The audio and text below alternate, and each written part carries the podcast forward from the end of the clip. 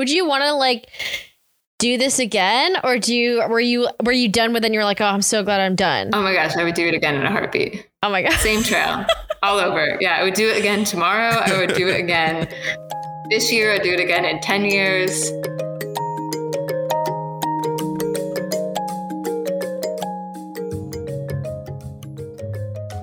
welcome back to i'm the villain um we're here with our friend margot who used to be deandre's housemate and then went to go hike the pct which for those of you who don't know what the pct is the pacific crest trail it's like the appalachian trail but on the west coast I had not heard of it personally. um, so we're just gonna talk about that. Um, Margot, do you want to introduce yourself to the audience? Whatever you think they should know about you. Sure. My name's Margot. Uh, this year, my partner and I hiked the Pacific Crest Trail, which is a continuous footpath from the Mexican border to the Canadian border. And it was amazing. Why did you want to do that? Yeah, a bunch of reasons. Um, the kind of funny anecdote I like to tell people is that I had been trying to hike the John Muir Trail for about three years, which is this beautiful, beautiful, beautiful scenic trail in California that goes through rugged mountains and has waterfalls and frozen glacial lakes and things like that. And it's really competitive to get a permit. So I had tried applying for a permit for three years.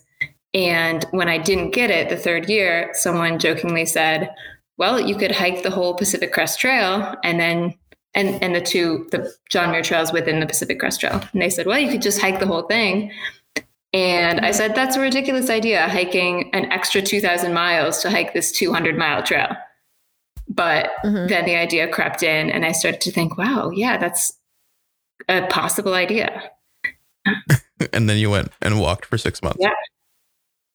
And then I walked for six months. And um, some of the other reasons I was interested in it, I wanted to uproot my life a little bit and shake things up and see what I liked about my life and what I wanted to reinvent. I wanted to deepen my relationship with discomfort a little bit. hmm Uh, and I wanted to go on an adventure with my partner. Yeah. Talk about trail culture. I feel like like hikers are weird. and you you guys have names and like do weird things. Like talk about that.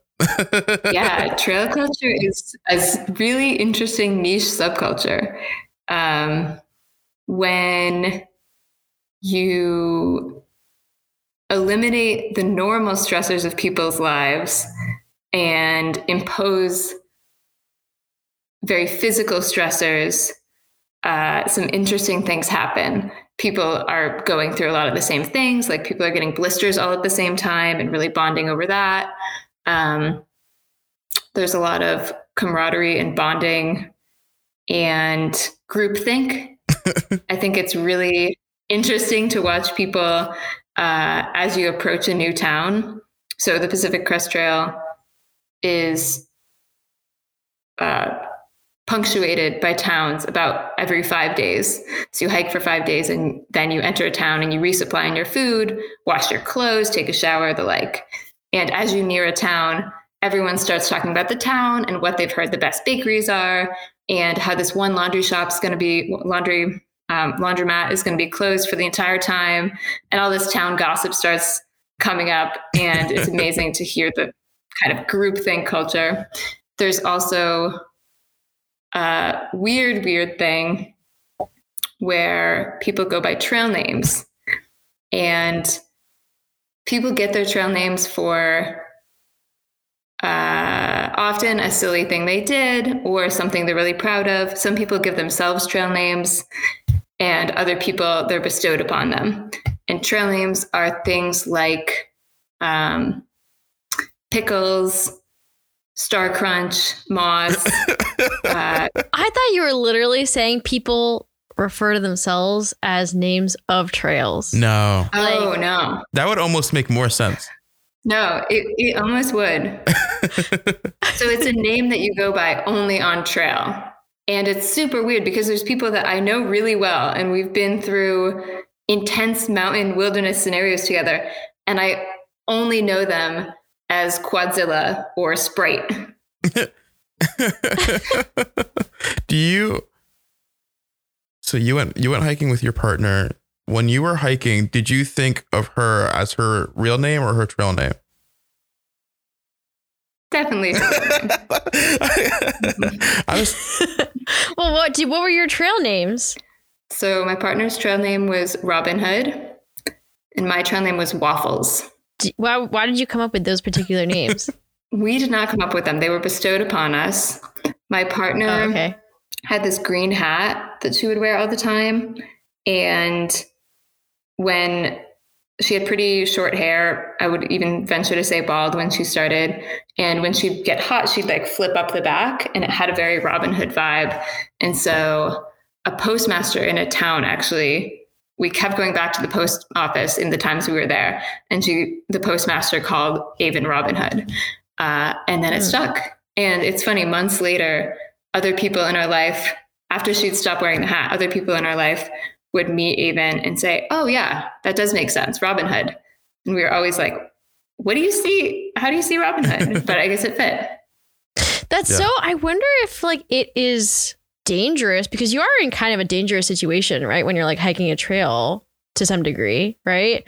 Like does that I don't know. Do people think about that as part of this? Like, you know, if you just like found somebody who was like, you know, not incapacitated to the point where they couldn't speak to you. I don't know if you've encountered a situation like that, you know?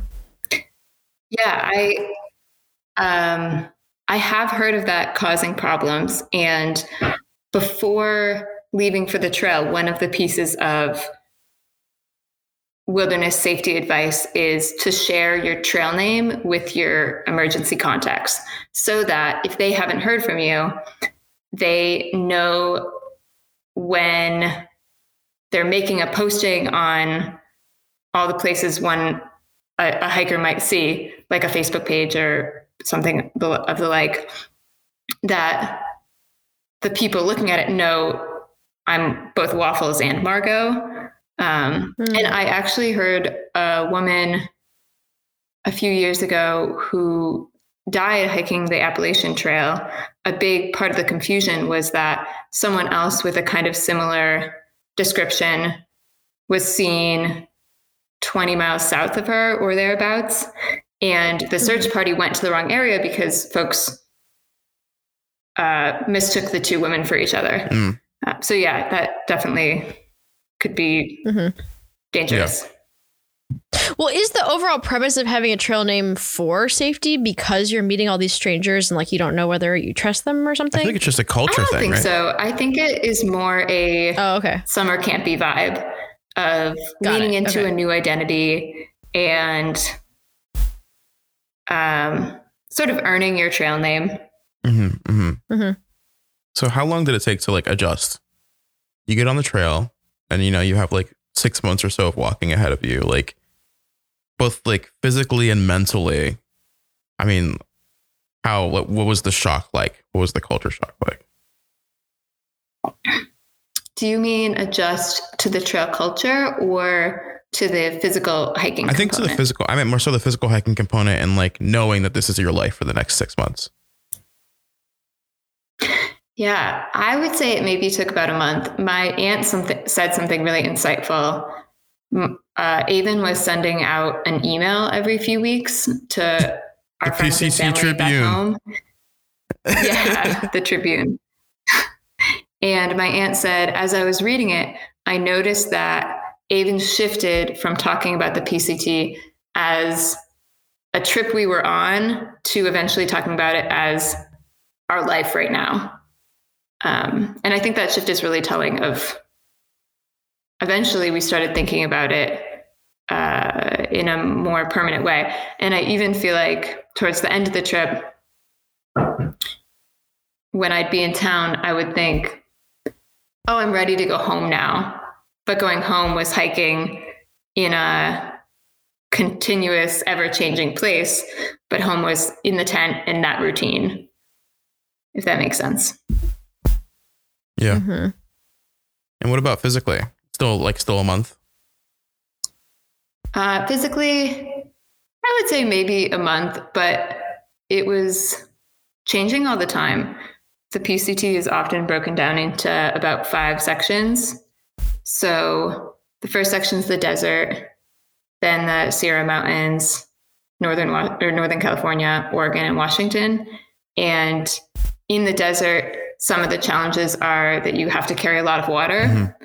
So for me, it took a lot to adjust to the heaviness of an extra six liters of water, which is about 20 pounds. Um, and then when we were in the Sierra, we had bear canisters and extra gear in that way. Um, but we didn't, we had to time our day differently because some, of some of the factors there that didn't exist in the d- desert. So all those factors were always adjusting and we are always getting used to something a little bit different. Mm-hmm. Yeah. And almost everyone goes like from starts in the south and goes north. Most people go northbound because mm-hmm. if you go southbound, you tend to run into more weather problems.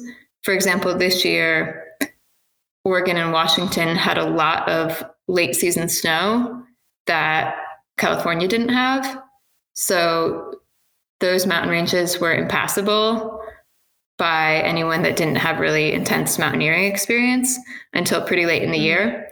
And then by the time they were passable, um, there were wildfires in Oregon. So if you had started that late, you would have also run into wildfires that were closing the trail there. And then you get down to the desert and there are droughts and water shortages there where that make the water carries too long to be feasible unless you are really, really fast and can carry a lot of water. That's wild as fuck. Mm-hmm. Just like it seems like it was like, yeah, you know, if you're gonna do it, it's almost meant to be done northbound, like weather, like weather wise. I, I, think so. I think um, with the changes in the climate, mm. that seems like the most reasonable. How is I feel like you all told me about weird relationships with like the town's locals and the hikers. Like these these towns seemed like kind of like in in ways like interdependent with the hikers, but also there are like people that hated you, right? Yeah, hated might be a stretch. I don't want to. Uh, you don't want to make misrepresent any of the townies. You don't want to make the townies mad. PCT. yeah, I. So one of the interesting things we were on the West Coast for six months, but we had a really unique West Coast experience. We were passing through these tiny, tiny towns, and um, a lot of them only had a post office and a general store. And so it was a whole economy for that general store or the one restaurant to have these hikers coming through every year. And also, hikers can be entitled if you if you put a group of people who are privileged enough to hike the PCT through the struggle, self-imposed struggle of the PCT, they feel like they're really going through it, even though it's an incredibly privileged experience, right? So that leads to this entitled hiker who who's in town and absolutely needs what they need right now, whether it be a burger or a shower or a warm place to sleep. Right. Um, so I think the the townie is in a hard spot supporting the needy hiker. Right. Uh, but yeah, we met some really interesting characters. wow. Yeah, I, it's. I think that there's an interesting. It's interesting to think about like the privilege part. Like, do you feel like you need cash like the PCT? It's a. It's, I'm assuming it's, it's expensive to buy the gear, right? Yes, it can. It definitely can be. Um, I would say you can you can hike the PCT relatively affordably, mm-hmm. but it means going without a lot of the comforts that make it possible to endure the whole thing. For example, if you sleep in a campground every time you get to town, you'll probably spend five to twenty dollars on that campground versus a hotel 100 150 something like that and if you don't have an indoor place to sleep for the entire time you're hiking, you'll be very burnt out by the time you get to the end, yeah. right? So, and there are places to make, there are ways to make it cost effective, but it's so much less comfortable doing so. Um, my partner and I were really lucky to be able to pay off our debts and save off money up money before leaving. So we didn't have an exceptionally tight budget, which I think made it really enjoyable. But yeah, definitely, um, you have to be able to take off months of work. So that in itself is just a huge privilege. Mhm. And both of you had quit your jobs. Yeah, yeah. Some people Because I Go ahead. Just some people worked had some sort of like part-time freelance gig where they had a freelance writing job and they wrote an article every month or something but i mean that that is also a different type of privilege right so Right. The only comparable thing that I've done is I've done a little bit of the Camino de Santiago in Spain. And I think that one is much more considered a like you there are pretty much towns like you know there's not long stretches of not being able to be in a town. And i think there's a more sort of like spiritual Yeah. thing you know component to that because it's like a, this pilgrimage. Um because when i was there i didn't feel like a lot of the people who were at the hostels like had that kind of relationship with us that you're describing like the townies having with the hikers necessarily. Yeah i should also mention that there are folks called trail angels who devote what you're laughing I, at trail yeah, I just I, I have no idea what's coming. this is another kooky subculture thing. There are these folks called trail angels who put so much time and energy and love into supporting hikers. And for whatever reason, whether they know someone that is into through hikes or they have hiked some of the trail themselves or all of it, they uh, give hikers rides and feed them and and like do these special surprise type things where they might leave a cooler of Gatorade on a really hot desert section under a tree. And they go back every week and refill it with snacks and food and stuff like that. Or other trail angels uh, open up their home in their backyard to hikers to stay there. Uh, the very first town we went into and the very first hitch we got was a woman that worked in the local town. And she sort of as we were she was driving us into the town she sort of was feeling us out. And then by the end of the ride she said all right well if you all want to come over for dinner tonight we're having spaghetti and you can also stay in the rv in our backyard. And we'd heard about trail angels and we were like what? This is too good to be true. We could have paid $200 to be at the local hotel but this woman's just offering us her free rv and being endlessly generous with her food and time and space and whatnot. hmm And this is like, like the culture of like catching a ride, and like that's all. That's all very normal, right? Yes, yes. Super normal to hitchhike. In fact, when we left the trail, even was definitely saying, I'm not going to drive anymore. I'm just going to hitchhike everywhere I go. and within these small towns, people see people with their thumb out and with a big backpack, and they know, oh, this is a PCT hiker. This is a thing. They're rolling through the town. It's whether they feel annoyed or happy or whatever, it's, they kind of get Yeah. it. Uh, and more often than not, they stop. Mhm. Did you ever like feel? I mean, was there ever any pressure to give like people driving you cash? Hmm Um, we, I would say, always or almost always offered to give people money for gas. Um, and I think that can lead to some of the not doing that can lead to some of the animosity between hikers because no one wants to feel taken advantage of Yeah. um, or like their generosity is taken advantage of. Um, and then in some parts of the trail, there are trail angels who have a sort of informal business where they're opening up their home, but they also expect you to pay $35 to sleep on their living room floor, floor which is, you know, perfectly reasonable. You're doing their laundry there and, and the like. Uh huh. Damn. Did did you ever have like any bad situations happen where cuz like are you like carrying cash with you to pay these people as you're going along? Yeah, we carried some cash. Um, Yeah. but I did not ever have any bad or uncomfortable situations. Um, a lot of people ask that. I would say more than uncomfortable. Sometimes when we were on the trail, there were people that were annoying. And in a social space where there's not the boundary of, all right, I'm going to bed and closing my door, uh, it's harder to push people away, you know, like it's harder to say, hey, you can't camp here. You're annoying me with your endless talking. Um, Mhm. And the social cues are just different, I guess. Yeah. Some people aren't good at social Mhm. cues anyway. Yeah. I Yeah. feel like there's like a it's like a, there's like such a, like a a strong ecosystem with this like around this PCT that like I don't know. Like at least like safety in terms of like people murdering people it doesn't feel like it maybe it does maybe it doesn't feel like it was top of mind. Would you agree with that? Not any more than anywhere else in my Yeah. life. Um, Mhm. safety, homophobia, um, sexism, you know, the like. It, it was not any more present than other places I go in the Mhm. world. Did you ever feel like you could not do it? Like did you ever feel like you might quit?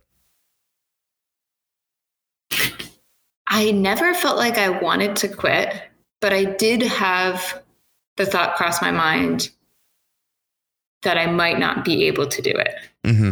So in the desert, I was my bag was pretty heavy with water weight and at the end of the day every day my back would hurt a lot and I had some nerve pain in my back. Um, and then towards the end in Oregon and Washington, my knees were bothering me a lot, especially on the downhills. And in both of those times, I felt like there's a chance that I'll be injured and I can't go on. Like it's not smart to. Um, but I think Avon had more experiences where she had really hit a wall with frustration and felt like I don't want to go on. Yeah. Isn't there like some like sizable chunk of hikers end up not completing? You say like 60%, 70%? I think it's it's it's really hard to get the real number, but I think it's about seventy five percent don't complete. Um, and and we noticed um, a lot of our friends drop off and leave the trail around Northern California. Mhm.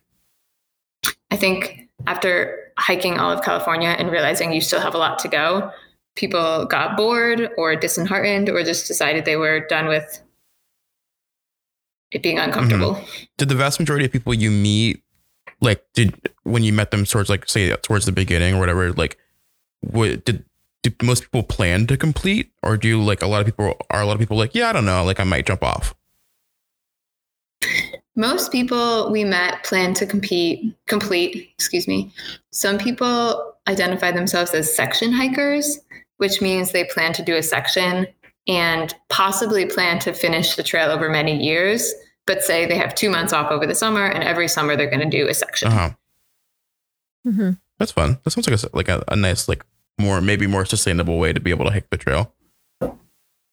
Yeah. Yeah. I, Yeah. uh, in some ways, I envy the section hikers because they are way more committed to the trail in a way. They're coming back every single year. Mhm. and they also get to pick the best uh, time to do every season, right? So, like, some sections are incredibly buggy, but that's just when you happen to be going through it. So you can't do it any other time. It's just that's what it is. Yeah. Um, if you're through hiking it in one go, Yeah. or snowy or hot. Yeah.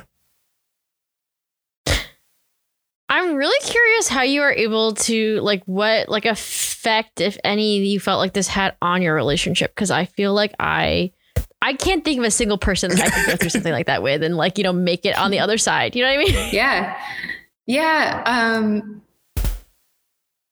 I think one really big takeaway is that we learned through a lot of repetition. Mhm. For example, we were basically doing the same thing every day. So a lot of the same things came up. And the mosquitoes were really frustrating to Avon. So every day I would feel so uncomfortable with her frustration. And I would say, oh, do you want the bug spray? How can I help? Can I, you know, I would make suggestions.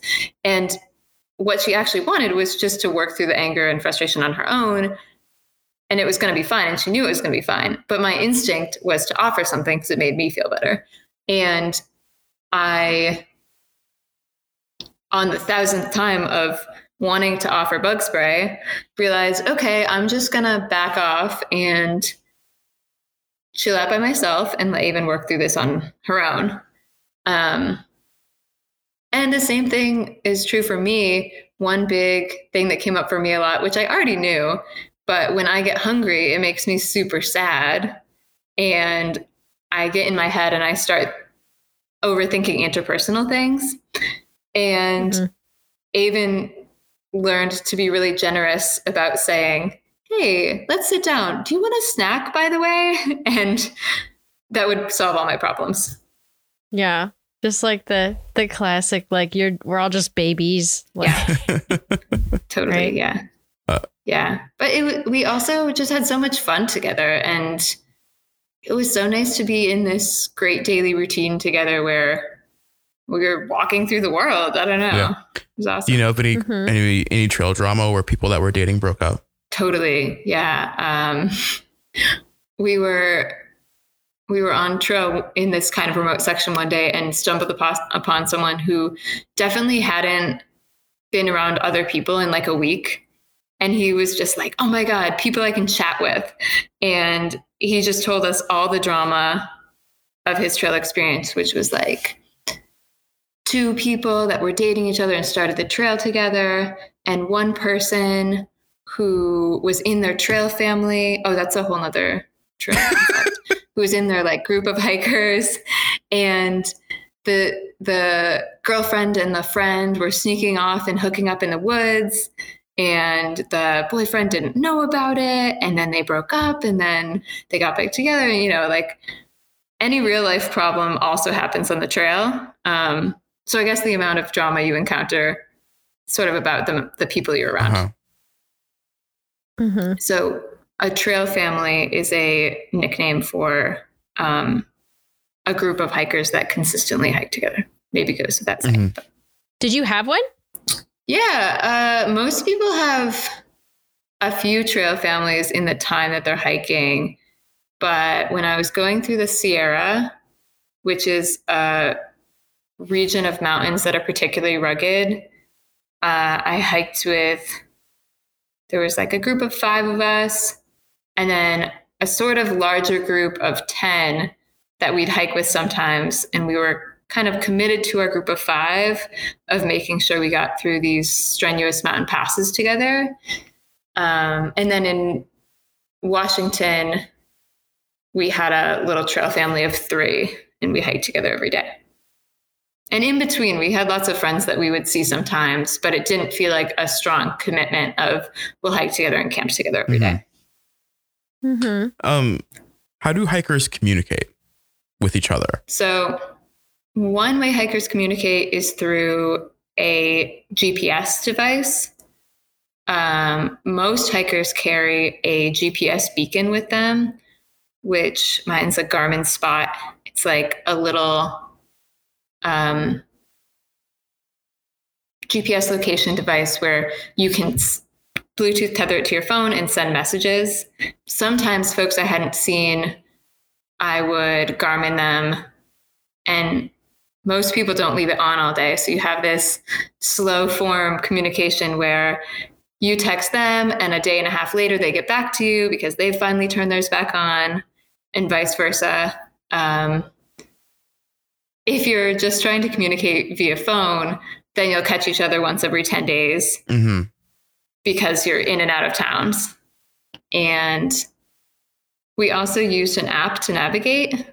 We also carried maps with us, but most people don't. And um, there's like a check in component of that where it'll send a ping to anyone that you're following. Oh, fun. It's like app. It's like it's like hiker social media. Yeah. Kind of. So it's yeah, it's like hiker social media, but really slow form because when you go into town, it finally connects. And then when the person that's following you goes into town again or has has service again, um, theirs Mhm. connects. So finally, you can sort of see, oh, my friend who I haven't seen in two weeks has been hiking about this pace, and they're three days behind me, even though we haven't seen each other in two Yeah. weeks. If that makes Yeah. sense. Yeah, that makes a lot of sense. Mm-hmm. Is- Are these uh if you needed emergency rush to, would you use the Garmin to get that? Yes, thank you. Uh, the the real function of it is not for messaging your friends and telling them how buggy it's been. It's so that if you needed an emergency rescue, you could do that. Uh, and I also had a preset message on mine that I sent out to my emergency contact every night to let them know I was camped and had survived the day, which really felt unnecessary, but an assurance to my family members. Mm-hmm. Wait, so can you send it? How did they receive it? Your emergency contact. It comes in as a text message. Oh, So you can like put phone numbers on it of who it goes out to. So it comes in as a text message. That's kind of fun and wild. Yeah. Mm-hmm. Yeah. Um, do you feel like? I mean, do you feel like the trail changed you? And if so, like how? Do you feel different now that you've done it? Um, right off the trail, I feel like I noticed some interesting body changes, which are kind of fun and interesting. Uh, I felt like cars were incredibly loud and in a way that seems so strange. And I also noticed smells, some smells so much more. Like I noticed perfume and cologne and laundry detergent. And I feel like I could smell them from across the room. Yeah. But I did not notice BO Uh huh. is that makes sense. for myself and not other people.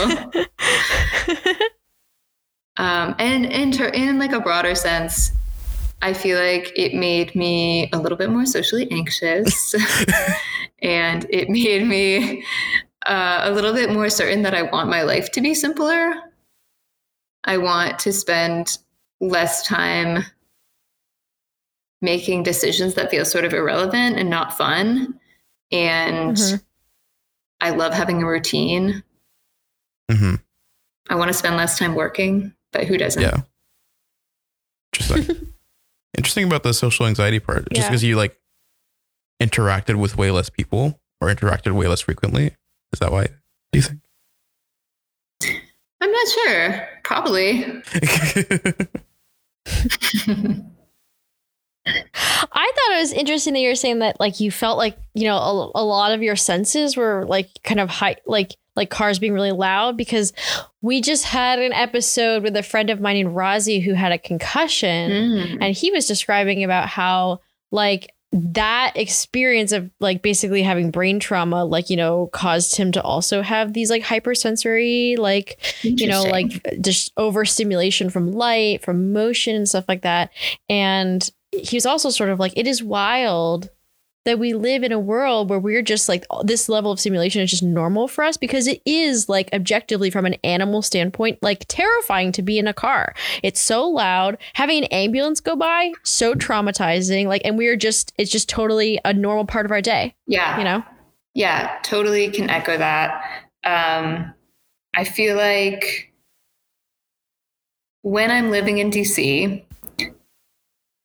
now and before the trail, if I go on a run, my instinct is to put on a podcast or a audiobook or something or some music.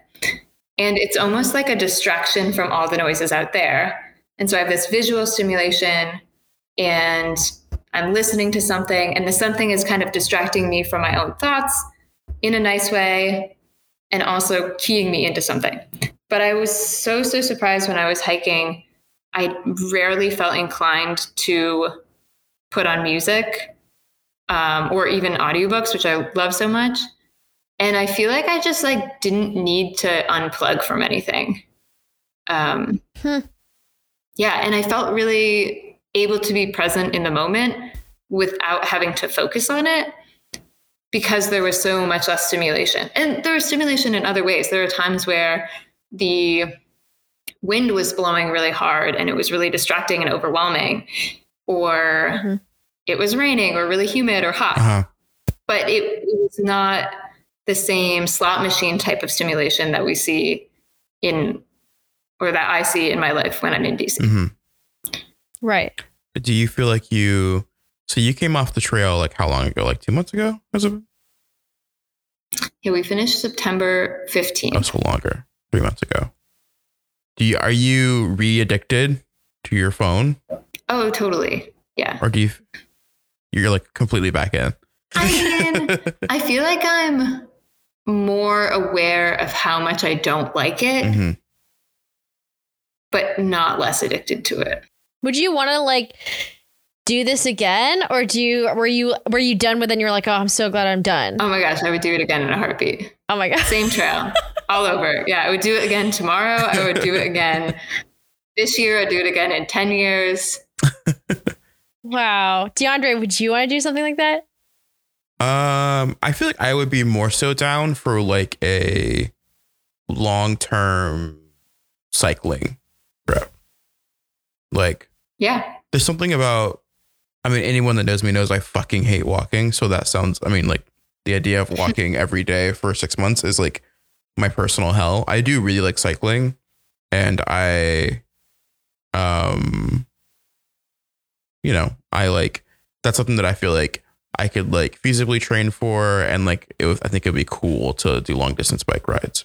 It's something I would like to do at some point in my life, but not like, you know, I don't have any big aspirations to like cross the country or like cross this these states or whatever. But I think I would.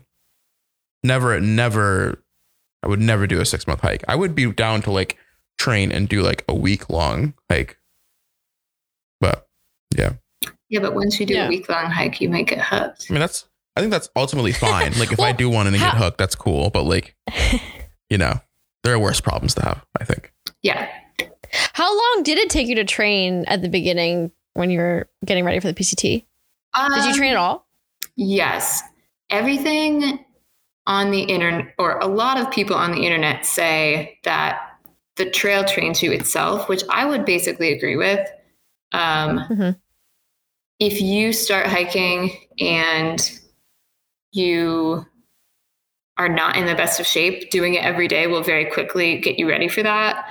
I trained for a marathon before leaving and as like okay if i'm i've i've run marathons in the past and if i'm ready to run a marathon then that kind of checks the box for my training in a way that's um, easier for me than trying to invent some pct specific training plan. So i did that. Um, we also prepared for it by making a lot of our food. We dehydrated food and sent it to ourselves throughout the trail.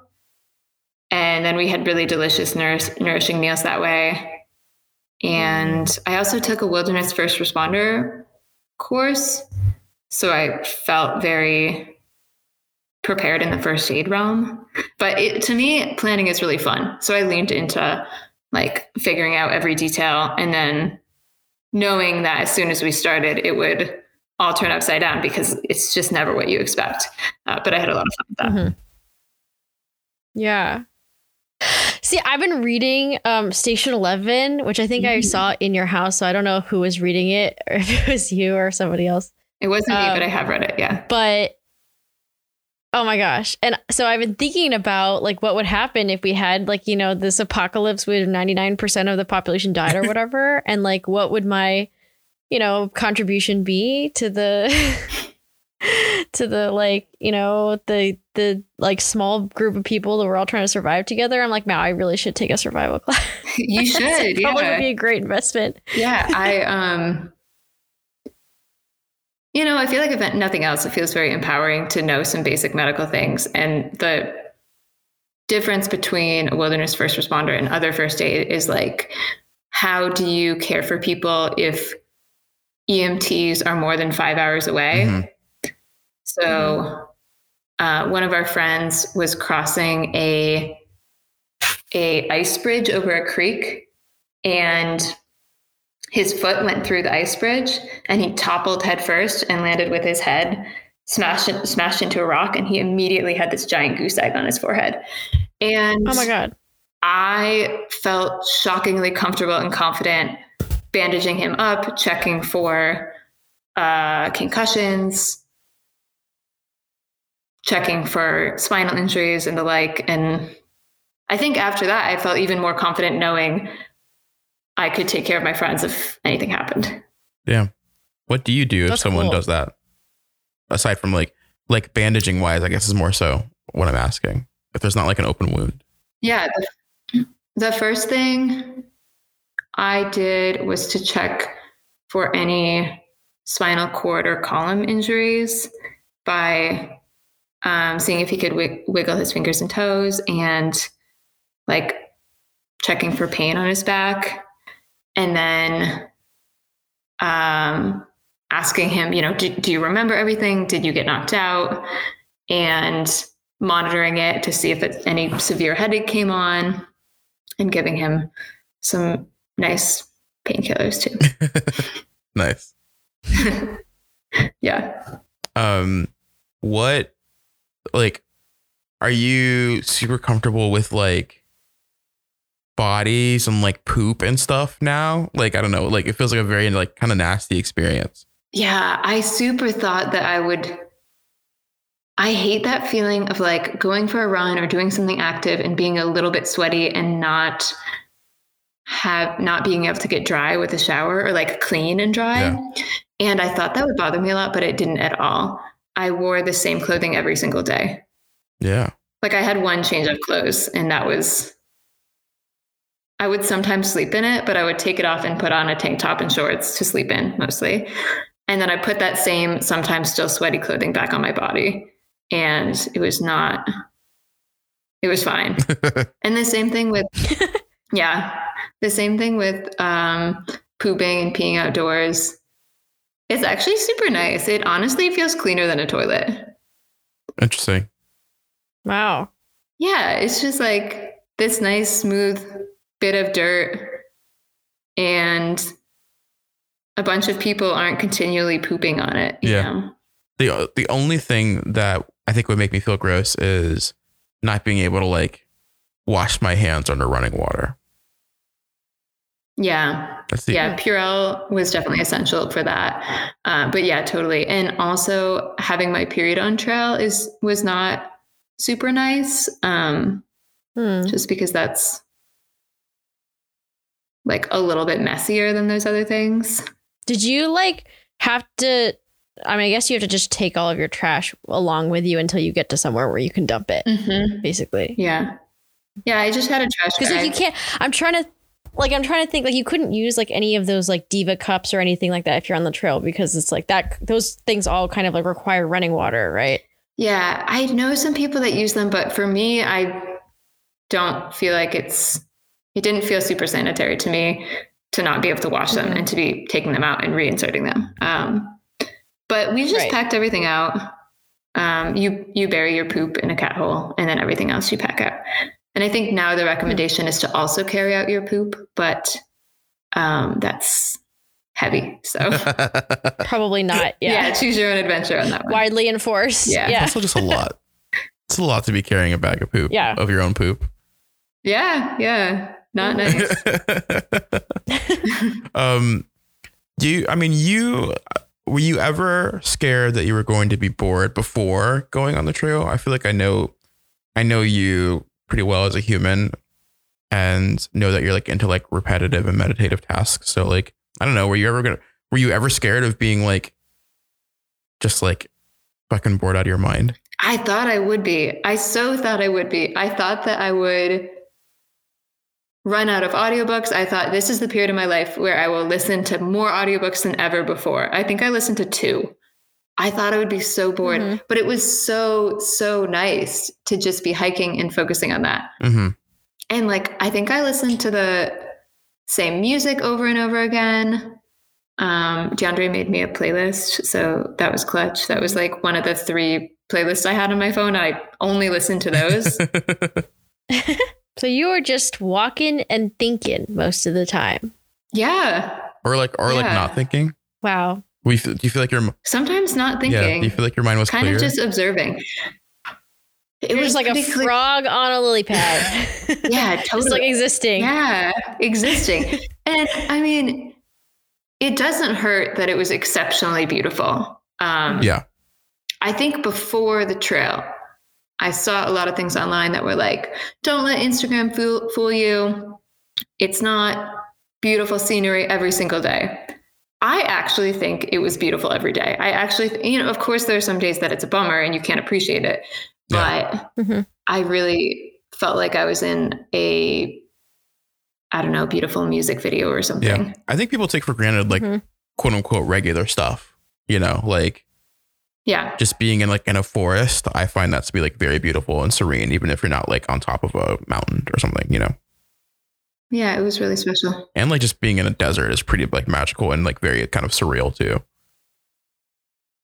Yeah. And also on the landscape, I thought it was really neat that we moved through ecosystems in a way I wasn't expecting. I was, before leaving, really sad about leaving my houseplants and garden behind because I felt like I wouldn't have an ongoing connection with greenery and things that grow.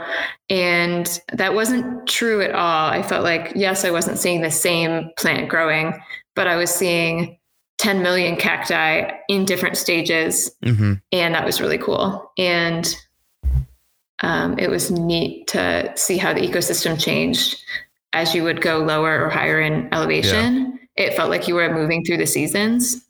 Yeah, that shit's really cool. It's very special.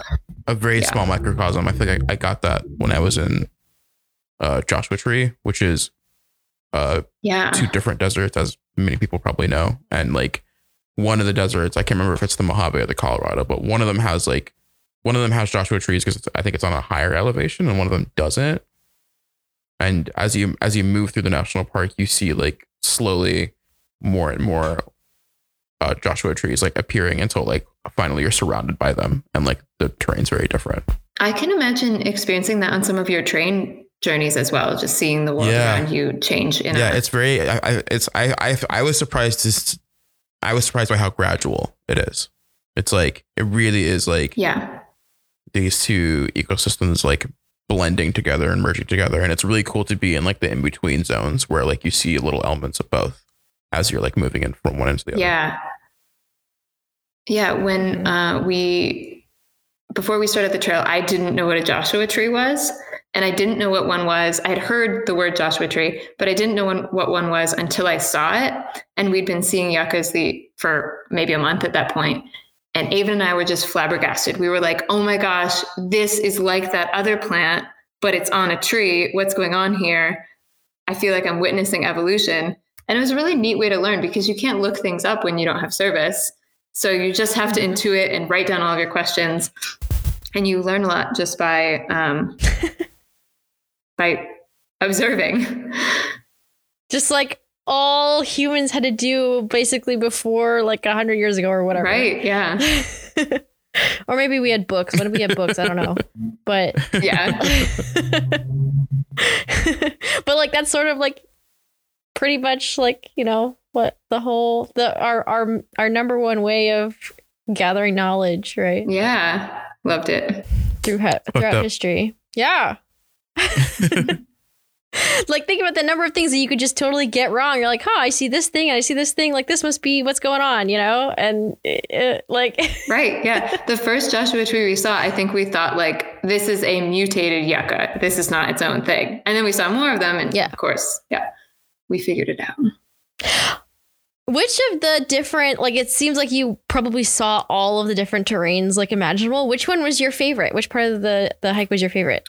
I love the Sierra, which is a uh, mountainous region I talked about a little bit in California. I love snow and I love cold weather and cold air. And it was really, really beautiful to go over mountain passes every day. And on the other side of the pass, see this amazing scenery, mountains that went forever, and these beautiful glacial lakes that were just blue from the glacial till that had drained into them. Um, often the streams that were in the area felt like they could weave on forever and they had golden trout in them and they were crystal clear. You could just see all of that right there. It felt unreal